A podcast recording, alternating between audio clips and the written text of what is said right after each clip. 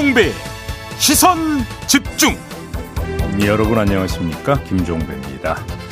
코로나19 신규 확진자가 7천명대를 기록하는 등 방역 지표가 연일 악화되고 있는데요. 돌파구는 없는 건지 한림대 감염내과의 이재갑 교수에게 들어보겠습니다 대선 관련 뉴스들도 점검해 보겠습니다. 2부에서는 매주 만나는 국민의힘 김재원 최고위원에게 국민의힘 선대위 등 주요 현안에 대한 입장 들어보고요. 3부에서는 시선 집중 대선 특별기획 그 세 번째 시간으로 유시민 작가가 준비한 이재명을 말한다 진행하겠습니다. 12월 9일 목요일 김종배의 시선 집중 광고 듣고 시작합니다.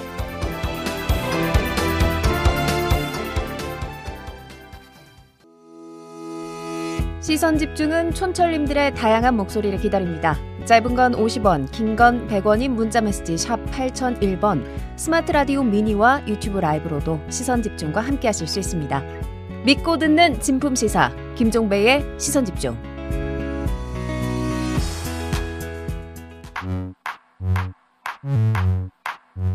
뉴욕에 뉴욕 타임즈가 있다면 시선 집중에는 JB타임즈가 있다 촌철살인 뉴스 총정리 JB타임즈 더 막내 작가와 함께 시선 집중의 문을 열겠습니다. 어서 오세요. 네, 안녕하세요. 더막갑니다. 오늘은 평소보다 더 많은 분들이 시선 집중을 기다리고 계시고 지금 많은 분들이 질문을 주시는 게 음. 어, 유시민님 몇 시에 나오나요? 아, 예. MHK님, 음. 3부는 몇 시쯤인지 아는 사람이라고 물어주셨는데, 제비? 답하지 마세요. 비밀입니다. 처음부터 끝까지 쭉 들으시면 되겠습니다. 아니, JB타임즈나 2부도 좀 관심 좀 가져주세요. 그죠? 아니, JB타임즈, 네, 관심 많이들 가지세요. 지금 음. 많은 분들이 와 계시거든요. 음, 네. 네, 화내지 마시고요. 네, 기다리시면 유시민 작가 나오십니다. 네, 네 처음부터 처음부터 끝까지 함께 하시면 됩니다. 그렇죠. 지금부터 그죠? 쭉 네. 네. 시선 집중하시면 되겠습니다. JB타임즈 가시죠. 네, 어제 이 시간에 국민의힘 김종인 총괄 선대위원장과 김병준 상임 선대위원장 간의 신경전을 살짝 짚었었는데요. 네. 어제는 김종인 위원장과 윤석열 후보 간에 서로 다른 말이 나와서 좀 뉴스를 많이 탔습니다. 음, 네. 김종인 위원장이 코로나 피해 지원 100조를 말하자 이양수 국민의힘 선대위 수석 대변인이 윤석열 후보의 공약은 50조 투입이다. 공약이 달라진 것은 아니다라고 공지를 했고요. 네. 김종인 위원장이 민주당이든 정의당이든 가리지 않고 발탁해서 정부를 구성해야 한다. 통합정부 형태의 협치내각 구상을 인터뷰에서 밝혔어요. 네. 이걸 기자들이 물었더니 윤석열 후보가 답하기를 대선 승리 뒤에 생각해 볼 문제다. 라면서 다소 신중한 입장을 보였는데 네. 윤 후보와 가까운 한 중진 의원의 말이 또 보도가 됐어요. 음. 윤 후보만의 리더십으로 헤쳐나갈 수 있다. 라고 말을 했거든요. 네. 이분이 윤핵관인지 아닌지는 잘 모르겠으나 네. 어쨌든 윤 후보와 가까운 중진 의원이 이렇게 얘기를 했습니다. 음. 기사를 보고 드는 생각이 김종인 위원장의 아이디어나 생각이 윤 후보 그리고 윤 후보 측에게서 좀 막히고 있는 거 아닌가? 음. 온도가 조금 다른데 이런 생각이 들었는데 어떻게 봐야 됩니까? 좀 막힌다라는 표현은 김종인 총괄 입장에서 이야기잖아요. 네, 그렇겠죠. 윤석열 후보 입장에서 보면 전혀 다른 이야기가 나오는 거죠. 어. 아니 본인이 50조 원 이야기를 딱 했는데 총괄이 나와갖고 그거 갖고 안 되니까 100조 해야 된다. 아하. 그럼 자기 면이 뭐가 됩니까? 아. 그 다음에 통합정부 형태의 협치 내각을 해야 된다라고 하는 것은 정말로 대통령의 권한 중의 권한인 조각권과 관련된 거 아니겠습니까? 그렇죠? 그렇죠. 여기에는 두 가지 문제가 있죠. 일단 김치국이다. 첫 번째는 아하, 네. 그렇죠. 두 번째는 설령 윤석열 후보가 대통령에 당선된다 하더라도 이거는 쉽게 꺼낼 수 있는 이야기는 아니죠. 음. 왜? 대통령만이 행사할 수 있는 유일한 권한인데 그거에 대해서 미리 김치국 마시면서 그것도 앞서가고 거기다가 월권식으로 이렇게 이야기해버리면 윤석열 후보 입장에서 기분이 좋겠습니까? 안 좋겠습니까? 네. 나 무시하나? 이런 얘기 당연히 음. 따라붙는 거 아니겠습니까? 그렇기 때문에 윤 후보만의 리더십으로 헤쳐나갈 수 있다라는 중진 의원의 표현은 참으로 완곡한 표현이다. 어허. 둘러둘러 표현한 것이지 결정은 윤 후보가 합니다. 라는 그렇죠. 어떤 이런 메시지를 참으로 완곡하게 표현했다 이렇게 봐야 될 것 같습니다. 어. 근데 사실 온도차를 또 제대로 봐야 되는 게 소상공인 지원을 위한 지금 50조 투입 얘기 관련해 가지고 네. 추경 얘기가 나오고 있거든요. 이게 예. 앞서서 말한 것처럼 윤석열 후보 공약이긴 합니다. 음. 근데 이재명 후보가 대통령이 되면 하지 말고 지금 당장 논의하자 제안을 했고 음. 여당이 추경 카드를 꺼냈어요. 네. 이걸 가지고 또 기자들이 윤 후보한테 질문을 하니까 윤 후보가 답하기를 예. 우리 당도 추경하자는 입장이다. 음. 그거 원래 내공 공약이다 이렇게 음. 얘기를 했거든요. 네. 근데 국민의힘 내부에서는 여당 선거 전략이다. 대장동 특검이 먼저 이런 반응이 나오고 있는데 음. 이거 어떻게 정리가 될까요? 일단 그 팩트 체크가 필요한 게요. 그 추경하자는 건 우리가 먼저 이야기한 이야기다라고 하는 것은 팩트 체크가 필요합니다. 제 그러니까 기억이 맞다면 윤석열 후보가 50조 이야기를 어떻게 꺼냈냐면 어, 집권한 후 100일 안에라고 네. 하는 기한을 정했고요. 그래서 도대체 재원 어떻게 마련할 건데라고 했을 때 지출 구조 조정과 음. 국채 발행으로 이렇게 이야기를 했었거든요. 네. 자, 그 것과 지금 이야기하고 있는 것은 일정하게 약간은 미세하게 다른 부분이 있습니다. 음. 그런 점에서 일단 좀 팩트 체크가 필요한 것 같고요. 그 다음에 뭐 이런 어떤 그 소소한 문제를 떠나서 떠나서 그러니까 서로 공통 분모가 형성이 됐다면 좀 제발 좀 하세요. 네. 여야 가리지 않고 음. 정말 뭔가 비상한 상황 아니겠습니까? 네. 말잔치만 버리지 말고 정말 제대로 뭔가 한번 실탄 쏘아봐라. 이런 말씀을 정말 간곡하게 드리겠습니다. 실탄을 쏠지 지켜보도록 하겠습니다. 네. 뉴스와 분석이 함께하는 세이타임즈 오늘 주목할 뉴스들 챙겨드리겠습니다. 오늘로 대선이 꼭 90일 앞으로 다가왔는데요. 네. 첫 번째 뉴스는 어떤 건가요? 국민의힘 공동 선대위원장으로 영입된 노재승 씨를 둘러싼 잡음이 계속이 되고 있죠. 네. 과거에 여러 발언들이 문제가 됐는데 어제는 김구 선생 관련 발언까지 소환이 됐습니다. 네. 김구는 국밥 좀 늦게 나왔다고 사람 죽인 인간이다. 이렇게 글을 올린 사실이 어, 논란이 된 것이죠. 급기야 국민의힘 선대위가 노 씨의 거치 논의 중이다. 뭐 이런 소식도 전해지고는 있는데 뭐 결정은 나지 않았다고 하고요. 또 하나의 소식이 있었습니다. 이번엔 민주당 선대위인데요. 김관영, 최입의 두 전직 의원을 영입하기로 했다. 그래서 다음 주 초에 입당식 갖는다. 이런 보도가 있었습니다. 네. 아, 이들의 영입은 노재승 씨나 그 전에 논란이 됐던 그 영입 인사들의 영입과는 약간 결이 다른 면이 좀 있습니다. 어떤 점에서요? 자, 우선 노재승 씨의 경우를 한번 보죠. 윤석열 후보가 어제 직접 밝힌 이야기가 두 토막이 있는데요. 하나는 지금 선대위에서 이분이 전에 하신 얘기들을 쭉 검토하고 있다고 들었다. 이렇게 말한 거고요. 네. 또 하나는 이분이 청년 자영업자라고 해서 청년과 자영업이란 두 가지 포인트로 추천을 받아 공동 선대위원장으로 위촉이 됐다. 음. 이렇게 이야기를 했습니다. 간단히 말해서 노재승 씨의 구체적인 정견이나 정치 사회적 의제에 대한 입장은 제대로 살피지 않고 이미지 코드를 우선 보고 영입했다라는 자기 고백 아니겠습니까? 네. 자, 그러면 김관영, 최입의 두 전직 의원의 경우는 어땠는지를 한번 좀 살펴봅시다. 이들은 김성식 전 의원 등과 함께 공공정책 전략 연구소를 만들어서 차기 정부 의제를 연구를 했고요. 정책 자료집을 만든 뒤에 이걸 각 캠프에 전달을 했습니다. 음. 그러니까 이번 입당은 이런 전 단계 과정을 거친 뒤에 이루어지는 것이거든요. 그러니까 최소한 정책적 공통 분모를 확인하고 결합하는 것이다. 이렇게 해석할 여지가 충분히 있는 거죠. 네. 자, 그러면 무엇이 제대로 된 과정인지는 우리 애청자 여러분들이 충분히 판단할 수 있는 것 아니겠습니까? 음. 자, 문제는 김관영 채입의 두 전직 의원의 영입 케이스가 극히 예외적인 경우라는 겁니다. 이걸 빼고 나면 여야 가릴 것 없이 그렇지 않은 경우가 더 많다라는 것이죠. 네. 그러니까 정책의 발굴과 인재의 발굴을 겸해야 되는 게 상식인데 정상인데 이미지 분장에 중점을 두어서 나타나는 현상이 영입 이후의 잡음이라는 겁니다. 음흠.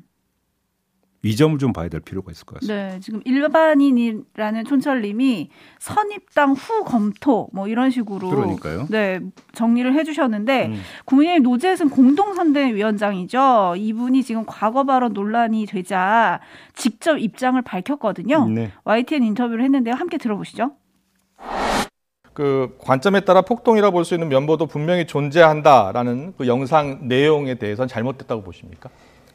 음, 저는 그게 잘못이다 아니다라고 재단하는 것 자체가 5.18 정신에 위배된다고 생각해요. 예. 자유롭게 시민이 하고 싶은 말, 행동을 하고 민주주의 사회 안에서 민주주의를 자유롭게 누리도록 하는 것이 5.18 민주화 운동에 그 참여했던 유공자 모든 분들의 마음이라고 생각을 하거든요. 예. SNS 글 가운데는 어, 김구 선생님을 좀 비하하는 발언도 포함이 됐던데 네. 이런 표현을 한 이유는 어디 있습니까? 광복절 기념식에서 인정받아야 할 단 한 사람이라면 저는 이승만 대통령이라고 생각하는데 그분을 제외하고 김구 선생을 추앙하는 것이 저는 너무 못마땅해서 그때 격분한 감정으로 비틀린 감정으로 쓴 거였고 백범 김구 선생은 뭐 우리나라 대한민국 독립 건국의 아버지로 통하잖아요. 그리고 국민의힘 같은 독립의 경우에는 아버지라는 건 인정할 수 있는데 건국의 아버지는 잘못된 표현이 아, 그렇게. 생각하는 분들도 많습니다. 네, 네 그리고 네, 알겠습니다. 국민의힘 같은 경우에는 네. 후보 어디서 선출했습니까? 후보요? 예. 백범 김구기념관에서 아, 네, 네 후보를 네, 선출했습니다. 그러니까 어, 본인이 평가하지 않는다고 하더라도 많은 국민들이 평가하고 국민의힘도 평가한다면 굳이 이런 표현을 썼어야 했느냐라는 겁니다. 음, 저는 국민의힘의 당원도 아니었고요. 네. 그냥 일개 시민 국민이었습니다. 네, 이게 어제 YTN 인터뷰 내용인가요? 네, 맞습니다. 한 말씀만 드리겠습니다. 여기서 지금 그 노재승 씨의 주장에서 짚어야 될 게 한두 가지 대목이 아닌데 음. 다 빼고요. 맨 마지막. 저는 그때 당원도 아니었고 일개 시민 국민이었습니다라고 말했죠. 네. 그러니까 그때 이야기한 걸 가지고 왜 지금 문제 삼느냐 이런 취지의 주장 아니겠습니까? 네. 바로 그래서 하는 얘기예요. 그러니까 일개 시민 국민이었을 때 당신이 어떤 말을 했든지 별로 관심 없었는데 지금 노재성 씨가 국민의힘 공동 선대위원장이라는 직책을 맡았기 때문에 문제가 되는 거다. 음흠. 거꾸로 한번 봐봐라. 이런 말씀을 드리는 겁니다. 네, 근데 그 발언 관련해가지고 사실 이런 말도 했어요. 어제 노재승 위원장이 과거의 발언 때문에 공동 선대위원장직을 내려놔야 된다면 과거 발언 때문에 대통령 후보직을 내려놔야 되는 후보도 있지 않겠습니까? 라고 얘기를 하기도 했습니다. 네. 네. 그점 전해드리고요. 댓글이 어, 지금 폭발하고 있는데 김영선님 노재승 씨 재난지원금을 국밥이라고도 했잖아요. 뭐 이렇게 또 얘기를 했었죠. 개밥? 네, 뭐 이렇게 얘기했던 것 같은데. 네. 8782님, 계속 이런 사람들 영입해서 문제가 되면 기본 사상이 비슷하다고 봐야 하는 거 아닌가요? 이럴 거면 광주는 왜 가고 사과는 왜 했습니까? 이런 의견 들어와 있고요. 7781님, 사과를 할 줄 모르시네요. 2094님, 대체 왜 사퇴를 안 시키나요? 라는 의견 보내주셨고요. 지미님은 노재승 씨가 말하는 자유는 방종 아닌가요? 라고 해주셨고, 음. 6739님, 일개 시민? 우리 시민이 일개인가요? 아, 또 요점을 꼬집어 주시는 촌철님도 계시네요. 네. 어쨌든 뭐 발언을 검토 중이다. 국민의힘 선대위에서 그렇게 얘기를 했으니까 음. 어떤 결론을 낼지 좀 지켜보도록 하겠습니다. 네. 자, 제이비타임즈 다음 주목할 뉴스로 넘어가겠습니다. 어떤 뉴스인가요? 손준성 검사가 병원에 입원했다고 합니다. 네. 공수처가 오늘부터 11일 사이에 출석할 수 있느냐 이렇게 그 연락을 했더니 입원 치료 중으로 당분간 출석이 어렵다 이렇게 회신을 했다고 합니다. 몸이 어떻게 안 좋은지는 알려지지 않았어요. 다만 지난 3일 영장 기각 후에 구치소에서 나와서 지병이 악화됐고 지난 6일에 의료진의 판단에 따라 병원에 입원했다 이렇게만 밝혔다고 하는데요. 자, 이로써 공수처 수사는 어떻게 되는 겁니까? 세 번째로 브레이크가 걸린다. 이렇게 정리를 해야 되겠죠. 세 번째인가요? 왜 세 번째냐면 1차 구속영장 청구 기각됐고 2차 구속영장 청구 기각됐고 여기에 세 번째 이제 병원 입원으로 출석 제동 걸렸기 때문입니다. 음 어, 공수처는 2차 구속영장 기각 후에 수사의 초점을 판사 사찰 문건 건으로 이동하고 있다. 이런 소식이 전해진 바가 있었는데 뭐 그것이든 아니든 뭐 고발 사주권을 가지고 뭐 구속은 어렵더라도 불구속 기소하는 방안은 검토할 수 있다 이런 이야기가 있었으니까 이런 식으로 가더라도 브레이크가 걸린 거죠. 왜 그러냐면 최소한 그 나머지 확인이 필요하기 때문에 또 출석을 요구했던 거 아니겠습니까? 네. 그런데 아파서 병원에 입원해서 못 나간다. 이렇게 되어버리면 올 수도 되는 거 아니겠습니까? 그렇죠. 결국은 이제 얼마나 이제 그 아픈지 이제 그건 솔직히 잘 모르겠어요. 정말로 모르기 때문에 궁금하긴 한데 뭐 이유가 어떻게 되든지 간에 병원 입원이라고 한다면 공수처는 입맛 대시면서 천장 쳐다보는 꼴이 되어버렸다. 음흠. 이렇게 정리를 해야 되는 거고요. 네. 이제 질질 사건이 끌리는 일만 남았다. 이렇게 정리를 해야 될 것 같습니다. 휠체어 출석하면 안 되나요? 이런 의견이 있긴 하네요. 어쨌든 이렇게 되면 이제 자연스럽게 해를 넘기게 되는 건가요? 오늘이 12월 9일이니까요. 이번이 언제까지 이루어지는지를 모르겠네요. 그걸 좀 봐야 되지 않겠습니까? 네, 네 고발 사주 의혹의 제보자인 조성은 씨는 이쯤 되면 현직 검사 연루를 밝혀내고 사건을 이첩시켰던 대검찰청 감찰부도 황당할 거다 이렇게 SNS에 글을 올리기도 했던데요. 음. 공수처가 어떻게 반격을 할 수 있는 카드가 더는 없는 거죠? 아니 궁금해가지고요. 뭘 갖고 있는지를 모르니까요. 네. 네. 수사가 어떻게 진행될지 좀 지켜보도록 하고요. 한편 공수처가 그 조국 흑서 공동 저자인 김경률 회계사의 통신 자료를 조회했다는 보도가 어제 밤부터 나왔거든요. 네. 뭐왜 조회했는지는 수사 중이라서 밝힐 수가 없다라고 음. 공수처가 밝히긴 했는데 네. 이걸 어떻게 봐야 됩니까? 이런 조회를 하는 게 불법은 아니잖아요. 그러니까 김경률 회계사는 고위 공직자가 아니기 때문에 공수처의 직접 수사 대상이 될 수는 없는 거고요. 그러면 네. 그 어떤 수사 대상과 관련된 뭐 참고인이나 이런 선생에서 뭐 통신 자료를 그 조회를 한 것을 일단 좀 해석을 해야 될 것 같습니다. 음흠. 그러면 김경률 회계사가 통신 자료라고 하는 게 이제 주로 누구하고 통화했는가 이 내용 아니겠습니까? 네. 누구하고 통화했는가 이걸 좀 봐야 될 것 같은데 김경률 회계사가 그렇게 얘기했다면서요? 국민 그러니까 윤석열 후보 뿐인 것 같다. 음, 대상이 될 만한 사람을 자기가 생각해 볼때 네. 이런 이야기라고 하는데 결국은 윤석열 후보와 관련해서 공수처가 지금 수사를 벌이고 있는 것이 한두 건이 아니지 않습니까? 그렇기 때문에 어떤 건과 관련된 것인지도 현재로서는 좀 그 조준하기가 쉽지가 않다고 말씀을 드려야 될 것 같아요. 음, 알겠습니다. 네. 지켜보도록 네. 하고요. 지금 손준성 검사 관련해서 공수처 수사 얘기를 했는데요. 빈실버님이 이렇게 정리를 해주셨네요. 안 하는 거지 못하는 게 아닌 것 같습니다. 설마요. 그러진 않을 수도 음. 있습니다. 음, 네. 네, 지켜보고요. 뉴스 분석이 함께하는 제이비타임즈 다음 주목할 뉴스는 황당한 뉴스네요. 서울우유가 광고 영상을 유튜브에 올렸다가 파문이 일자 비공개로 전환했다는 거 아니겠습니까? 내용이 이런 겁니다. 카메라를 든 남성 탐험가가 자연 그대로의 깨끗함을 간직한 그곳에서 우리는 마침내 그들의 모습을 카메라에 담는 걸 성공했다. 이렇게 나레이션을 하면서 시작이 되는 광고인데 하얀 옷을 입은 여성들이 냇가에 모여 물을 마시고 요가를 하는 장면이 이어지는데 남성 탐험가가 이들을 촬영하려고 하다가 나뭇가지를 밟아서 소리가 나니까 여성들이 모두 젖소로 바뀌었다. 뭐 이런 내용의 동영상입니다. 네, 서울의 관계자가 해명을 하기를 실제로는 풀밭에 등장하는 모델 8명 중에 6명이 남성이고 2명이 여성이다. 라고 했다는데 사실 이 해명도 저는 어이가 없는 게 클로즈업 한 거는 거의 여성들이거든요. 음. 어쨌든 여성을 젖소로 묘사한 거냐 어제 아주 비판에 비판에 비판이 이어졌습니다. 네, 우리 더마가 하고 싶은 말씀이 많으신 것 같은데. 네. 네, 뭐 하셔도 돼요 지금. 아니요, 하십시오. 저는 근데 별로 이제 더 이야기하고 싶지도 않아요. 아, 네. 이거에 대해서 평하고 말 게 뭐 어디 어디 있습니까? 분명한 거 아니겠습니까? 이거는 뭐 다른 이견이 나올 수 있는 부분이 있을까요? 그러게요. 근데 해명이 너무 어이가 없어가지고. 그러니까 저는 정색하고 뭐 이야기하고 싶은 생각도 없고요. 차라리 어쩜 그렇게 세상 돌아가는 물정도 모르고 눈치도 없냐. 네. 차라리 차라리 그런 말을 드리고 싶을 정도예요. 음. 해명이라고 한 거 볼까요? 아, 청정자연을 강조하고자 연출된 것이다. 이런 해명이잖아요. 네. 아니, 그거고 여성이 젖소로 바뀌는 거하고 무슨 상관이 있어요? 청정자연하고. 제 말이요.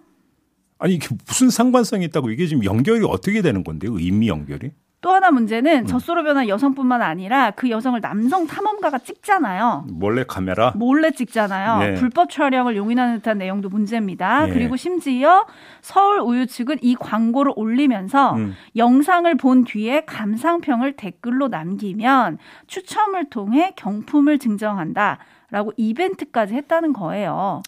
이런 경우를 두고 짧게 이런 말들을 합니다. 매를 벌어요라는 말을 그래서 그러니까요. 네. 이 뉴스가 논란이 되자 뉴스에 이런 댓글이 달렸거든요. 이 광고가 게시되기까지 반대하는 사람 단 한 명도 없었나요? 내부적으로. 네. 그렇죠. 진짜 단 한 명도 없었는지 정말 궁금하고요. 예. 촌철님들의 글로 마무리할게요. 이혜정님, 방금 검색창에서 봤는데 깜짝 놀라.